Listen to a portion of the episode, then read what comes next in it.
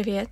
Меня зовут Женевьева, и я в этой вселенной с 2003 года. У меня очень красивая дата рождения, 03.03.2003. В общем, я многое осознаю, анализирую, правда, иногда боюсь об этом сказать. Мне часто в голову приходят идеи, мысли, инсайты так называемые. Я еще живу стараюсь жить большую яркую жизнь. В ней много классных людей, которые также дарят мне осознание и опыт. И дело в том, что я всегда признавала в себе писателя, но рассказчика практически никогда. Я пишу с детства стихи, рассказы, какие-то заметки, которые приходят мне в голову. Мне очень нравилось создавать всякие фантазийные миры по типу Гарри Поттера и писать свои первые детские рассказы, и я бы даже, наверное, хотела однажды реализоваться как писательница, но я всегда очень мало говорила. Я не выносила своего творчества в люди своим голосом. И это создавало мне проблемы, поэтому теперь я интересный рассказчик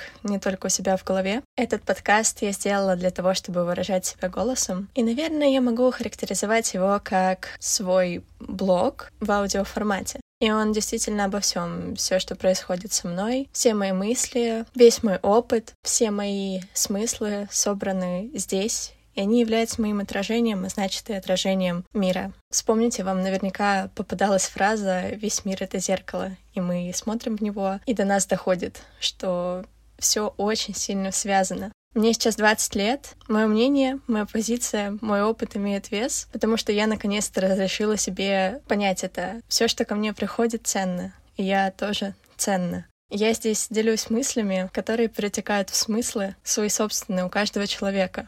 И я хочу побыть неким таким проводником, еще одним зеркалом жизни людей, которые решили слушать этот подкаст и передавать эти смыслы проводить их через себя, через свою жизнь, делиться, быть открытой, быть в доверии к миру. Потому что я здесь, и я есть. Изначально мне пришло другое название этого подкаста, и оно было не из той позиции, которую я хочу нести, но свое в итоге пришло. Я заметила, что часто держу свое мнение у себя в голове, и когда-то это действительно правильная позиция, а когда-то я упускала, и сейчас иногда упускаю возможность себя проявить. Так вот, подкаст «Я есть» — это еще и мой путь исцелиться и найти силу своего голоса. У меня в жизни были люди, которые на время создали мне такой комплекс рассказчика. Я боялась высказываться. Даже когда мне можно и нужно это сделать, я предпочитала как-то отписаться, не могла сказать, у меня буквально был ком в горле. Я стояла и молчала, или я не могла нормально выразить словами свою позицию именно в разговоре. Когда дело доходило до того, чтобы выразить словами что-то в переписке, мне сразу становилось легко. Привыкла писать, но не привыкла рассказывать. Только совсем недавно пересмотрела свою систему ценностей, пересмотрела себя и начала какой-то скачок в личностном росте, что ли. И поняла, что мой голос, он имеет огромную ценность. Поняла, что голосом можно выразить очень многое и сделать это очень красиво. У меня в планах пройти какой-нибудь курс по риторике, по речи, и я бы хотела научиться петь потому что в моем голосе моя сила. Я теперь осознаю это. Да и, в принципе, наверное, петь это классно, заниматься вокалом это классно. Поэтому однажды, и, скорее всего, в ближайшее время я пойду заниматься вокалом.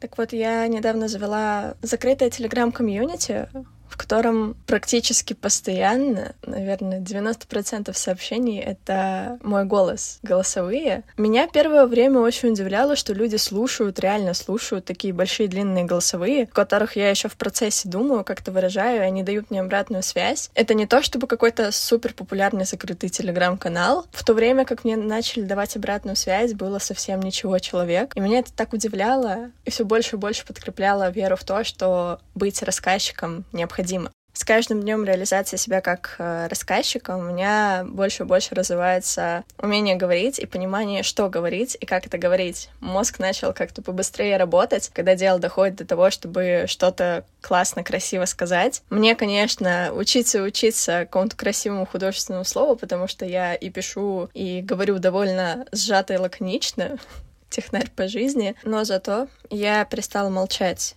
я прям помню некоторые моменты в своей жизни, когда мне говорили что-то, спрашивали что-то, и я отвечала, ну, не знаю. А потом приходила домой и писала полотно текста. Но я не могла почему-то даже вслух это произнести и даже прочитать по этому тексту. И такое у жизни каждого бывает. Я думаю, большой процент слушателей и слушательниц сталкивались с токсичными друзьями, которые бросают фразу о том, что до тебя там все равно никто не слушает, кому это вообще интересно. Переживали опыт с родителями, которые перебывали, забывали, не интересовались тем, что мы им рассказываем, и прочие подобные неприятные ситуации, которые приводят к тому, что нам стыдно, что ли, проявлять себя голосом, а у некоторых людей еще и развивается какая-то патологическая ложь или желание желание приукрашать свои рассказы, а, чтобы нас наконец услышали и дали какую-то оценку нашим словам. Я здесь не жду оценки своих слов, хотя если кому-то очень понравится то, как я говорю о своей жизни, отражая, возможно, какие-то моменты вашей жизни, и захочет поделиться своим отзывом, я буду очень рада увидеть для начала реализоваться как рассказчик нужно для себя и развить свой голос для себя. Допустим, в деле, которым я хочу заниматься в будущем, очень важен голос, потому что я бы хотела выступать как спикер. Ну, то есть прям очень много преподавать, объяснять, вести какие-то образовательные, не знаю, мастер-майнды, воркшопы, вебинары, читать лекции, говорить э, мотивационные речи, и при этом не забывать о том, что я всю жизнь пишу. Мой голос — мое творчество в моем творчестве отражение моего голоса, а в моем голосе отражение моего творчества. И наверняка есть люди, которые занимаются ну, привычным пониманием творчеством, да, там какими-то изобразительными искусствами, танцем, рисуют, поют, пишут стихи, играют в театре, а, занимаются дизайном, в общем, делают что-то, что в нашем понимании есть творчество, хотя у этого понятия очень-очень-очень абстрактное, обширное значение. Так вот, они знают, что я что-то сделал, но как об этом заявить, не знаю. Наблюдая за людьми, которые занимаются разными видами творчества,